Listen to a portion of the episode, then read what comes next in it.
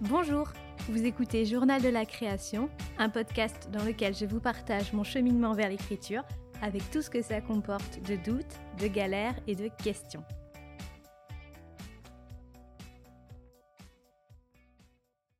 Vendredi 4 décembre. Ça y est, ce matin j'ai posé les derniers mots de mon premier G. Et ça me fait vraiment tout drôle de, le dire comme ça à voix haute. Mais euh, je me sens bien, je suis contente, vraiment, vraiment, vraiment contente. Je pensais que je me sentirais un petit peu, euh, un petit peu vidée, un petit peu patraque euh, du fait de me dire que ça y est, j'allais arrêter d'écrire tous les jours absolument comme c'était le cas depuis un mois. Mais finalement, ça va. Je suis contente parce que j'ai tenu à 100% le délai de 5 semaines que je m'étais fixé pour euh, ce premier jet, donc depuis le 1er novembre. Et, ce qui me surprend, c'est que j'ai réussi à, faire ça sans trop de difficultés. Il faut savoir que pour moi, écrire, c'est normalement, en tout cas euh, la plupart du temps, c'est un processus assez laborieux. C'est pas du tout naturel pour moi de, de réussir à tenir mes objectifs, de réussir à, à être assez productive, assez régulière, même sur une période courte. Enfin, tout ça, c'est assez inédit quand même, je, tiens à le préciser. Donc ça me fait vraiment bizarre. Alors, évidemment, il y a des jours euh, pendant ce mois de novembre où clairement j'avais la flemme d'écrire et des jours où j'étais vraiment très fatiguée. Mais j'ai quand même tenu bon, si on veut, et je me suis pas euh, défilée et j'ai réussi à écrire tous les jours. Parfois, c'était juste 200 euh, mots simplement pour euh, voilà garder un lien avec le texte et me dire que euh, justement j'écrivais tous les jours. Vous le savez normalement, je suis pas du tout une partisane du euh, il faut écrire absolument tous les jours. sauf qu'ici, comme c'était un délai vraiment très très court, ça m'a semblé important de rester quand même un minimum discipliné par rapport à ça. Parce que si je me dis d'un côté, j'écris mon premier jet en 5 semaines, ce qui est quand même assez court, si en même temps, j'écris euh, deux, trois fois par semaine, euh, comme ça, et que dès que j'ai un peu la flemme, je me dis, oh bah j'écrirai demain, ça va bien. Euh, les cinq semaines, je pense que c'est un petit peu difficile de, de, les tenir. Et comme par ailleurs, je suis du genre à rester de longues phases sans écrire la moindre ligne, là, ça me semblait aussi évident et naturel de, voilà, pour ce mois-ci, de me forcer un tout petit peu à rester cadré, même quand j'avais un peu moins envie d'écrire.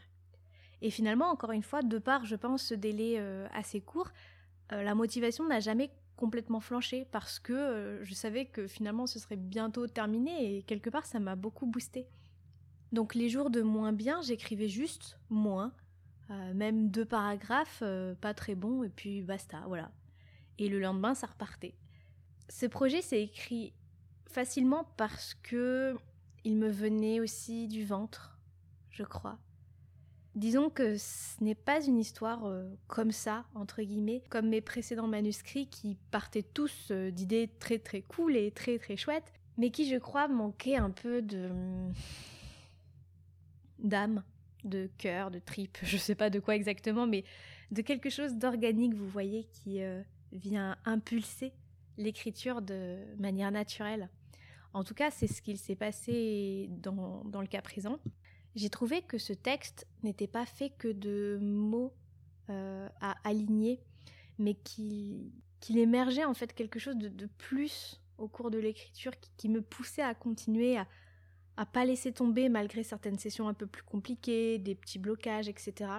Il y avait comme une euh, énergie vitale, une impulsion primaire qui me fait me dire que je suis vraiment, et plus que jamais cette fois-ci, sur la bonne voie et que même si euh, il faut un travail énorme pour, euh, pour écrire, euh, c'est intéressant de sentir aussi cette sorte d'intuition et d'instinct qu'on a pour un texte.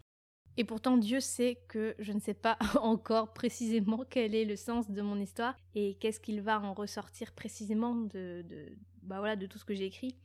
C'est bizarre comme sensation, je ne sais pas si vous, vous connaissez ça, c'est que en même temps, j'ai une vision extrêmement nette de mon projet, de ce que je veux dire. Autant dans l'histoire elle-même, malgré les 53 000 mots et des poussières que j'ai fait, il y a encore beaucoup de flou, d'incertitudes, des trous qu'il faudra colmater au moment de la réécriture. C'est une histoire qui n'est pas encore fixée complètement et, il faut dire qu'elle a évolué au fil de l'écriture. Euh, donc je sais déjà par exemple que le, tout début de, ce que j'ai écrit, les, premières pages, euh, ne, vont pas au sens où euh, mon histoire a, changé depuis et qu'il faudra les reprendre entièrement. Et en cinq semaines, je suis arrivée à une histoire qui ressemble plus vraiment en fait à ce que j'avais noté dans mon carnet durant le mois d'octobre, au moment où je faisais ma préparation. En fait, dès la première semaine d'écriture, j'ai commencé à, à dévier un peu de, l'intrigue que je m'étais imaginée, mais qui en fait, euh, voilà, était une intrigue, ma foi, euh, j'ai pas envie de dire interchangeable, parce que celle que j'ai trouvée me semble vraiment être la bonne intrigue. Mais euh, disons qu'encore une fois, le véritable point de départ, c'était plus certains concepts, certains enjeux, certaines questions, et que, ma foi, je pouvais partir après dans n'importe quelle direction, et l'écriture m'a montré que euh, il y avait une direction qui, pouvait émerger, mais que je ne pouvais découvrir qu'au moment de l'écriture, justement. Et pourtant, je, pense que cette préparation euh, que j'ai faite en amont était nécessaire, et c'est ça que je trouve intéressant et paradoxal, c'est que si j'avais pas fait cette préparation où voilà, j'ai noté des pistes d'intrigue euh, qui finalement se sont révélées ne pas être celles que j'ai suivies dans l'écriture, je pense que si j'avais pas fait ce travail de préparation, je serais quand même partie dans tous les sens et je suis pas sûre que la bonne intrigue aurait émergé au moment de l'écriture. Donc, euh, je, ouais, je, sais pas si c'est euh, inhérent à ce projet ou inhérent à mon processus, mais je trouve ça intéressant cette idée d'avoir quand même un minimum de préparation, de, de partir dans l'écriture en voilà en ayant au moins une piste de où on peut aller avec nos personnages, avec notre histoire. Et si les choses doivent changer en cours de route, parce que bah, c'est comme ça que ça vient, et ben ça change en cours de route. Hein, qu'est-ce que je voulais que je vous dise? Mais j'aime bien ça. Je sais pas. Je je sais pas si s'il y a d'autres personnes qui, fonctionnent comme moi à ce niveau-là, ou en tout cas qui ont déjà expérimenté ça. Mais je trouve ça assez, marrant. Mais du coup, comme l'histoire a changé un petit peu au fur et à mesure, au moment de l'écriture, il a quand même fallu que je fasse des pauses pour euh, comprendre un petit peu euh, pourquoi j'étais en train de changer les choses.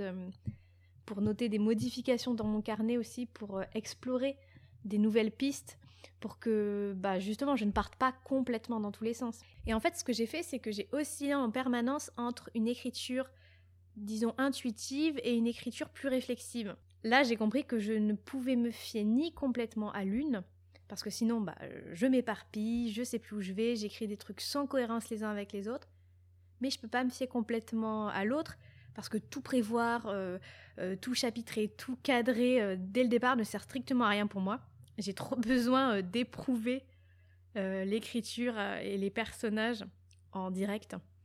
Mais en opérant comme ça un mélange des deux, en m'appuyant à la fois sur l'instinct un petit peu des sessions d'écriture et sur mon cahier de notes où je faisais régulièrement un peu des points, bah, j'ai pu avancer comme ça pas à pas. Et je suis contente de ce fonctionnement-là que j'ai réussi à mettre en place parce que j'ai fait ça vraiment en, bah, en m'écoutant avant tout, ce qui renforce encore une fois ma conviction selon laquelle il n'y a aucun conseil, aucune méthode d'écriture qui soit viable et, que ça n'a pas de sens euh, que de chercher ailleurs comment écrire ou, d'essayer de dire aux gens comment, écrire. Alors attention, il y a des... Conseils et conseils, bien sûr, et il y aura toujours des, bons conseils à prendre. Mais plus j'avance dans mon cheminement et plus je réalise que c'est vraiment euh, à l'intérieur de soi qu'on peut trouver toutes ces réponses.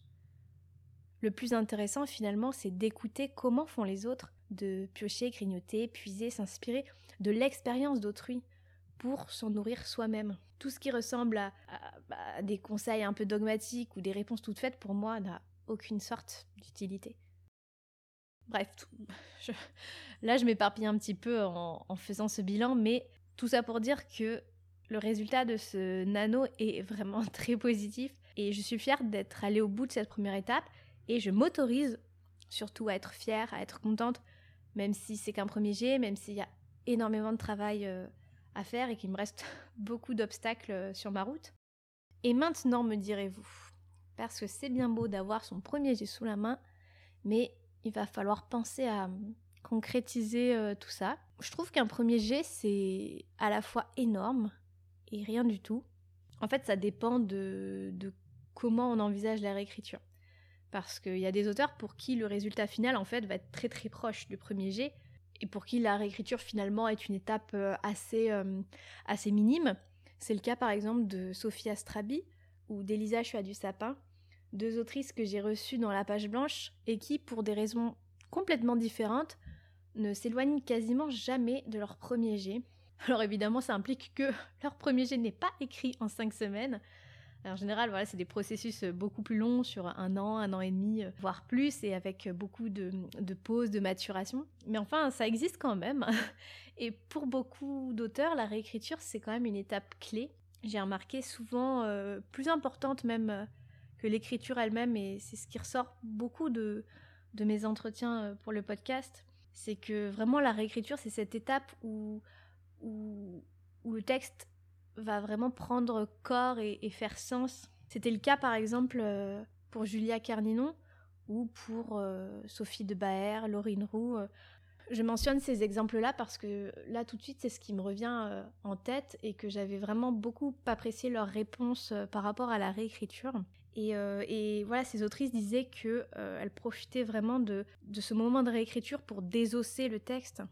Et à l'autre bout du spectre, il y a des auteurs qui peuvent écrire 4, 5, 6, 10 versions ou plus de leur euh, premier jet. Et là aussi, j'ai un autre exemple du podcast qui m'avait énormément frappé. C'était euh, l'exemple de Dali Farah dans l'épisode 7 de La Page Blanche, euh, qui me disait qu'elle avait réécrit son premier roman, Impasse Verlaine, une trentaine de fois ou quelque chose comme ça.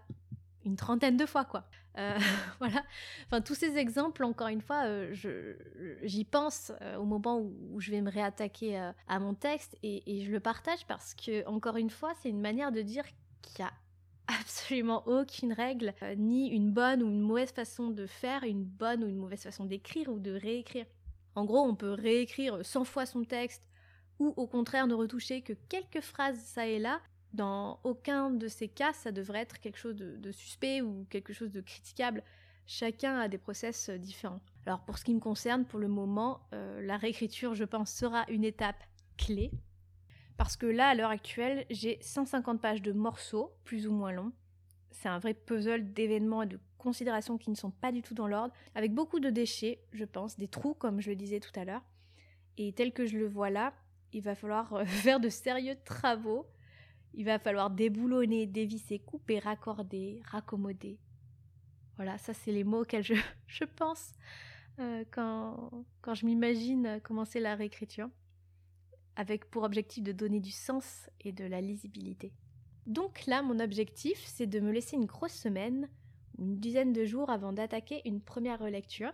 Quelques jours de pause pour euh, juste me déconnecter un petit peu de l'écriture de ce texte, sans me déconnecter non plus du projet. Honnêtement, j'ai pas du tout, du tout envie de laisser poser ça des semaines. Euh, je pense que ce serait une terrible erreur pour moi et je pense que je me détacherais complètement de l'histoire et que je ressentirais plus forcément cette petite flamme. Et comme c'est un très gros chantier, que j'ai une deadline très courte, encore une fois, je pense que il faut pas que, que je laisse le truc refroidir totalement. Et toujours à cause de ces délais euh, courts, je suis hyper motivée euh, à l'idée de me replonger assez vite les mains dans le cambouis. Donc juste une petite pause pour souffler. Mais par contre, je ne vous cache pas que je n'ai pas la moindre idée de comment je vais procéder euh, pour cette réécriture. D'abord pour cette relecture, parce que je, pense commencer par une relecture, mais même ça, je ne sais pas vraiment comment ça va se passer et comment, comment procéder. Ça va être tout l'enjeu du mois de décembre, là, avant les vacances de Noël. Est-ce que je vais relire sans rien à noter, juste comme ça? Est-ce que je vais relire en, soulignant euh, le moindre petit truc ou en laissant des commentaires partout? Euh, Est-ce que je vais relire et commencer en même temps à couper ou réécrire des petites choses?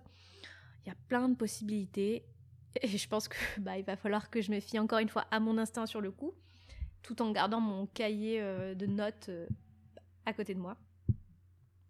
Donc je vous tiendrai bien évidemment au courant de mon avancée. Je pense que ça va être super intéressant de partager ce process-là sur le podcast et en direct, parce que finalement j'ai assez peu pratiqué de réécriture sérieuse dans ma jeune vie d'autrice. Souvent je me contentais de, des premiers jets que je jetais à la poubelle.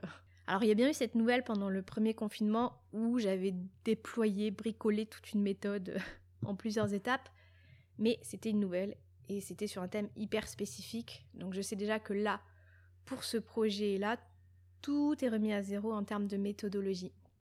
Voilà, je pense avoir fait le tour.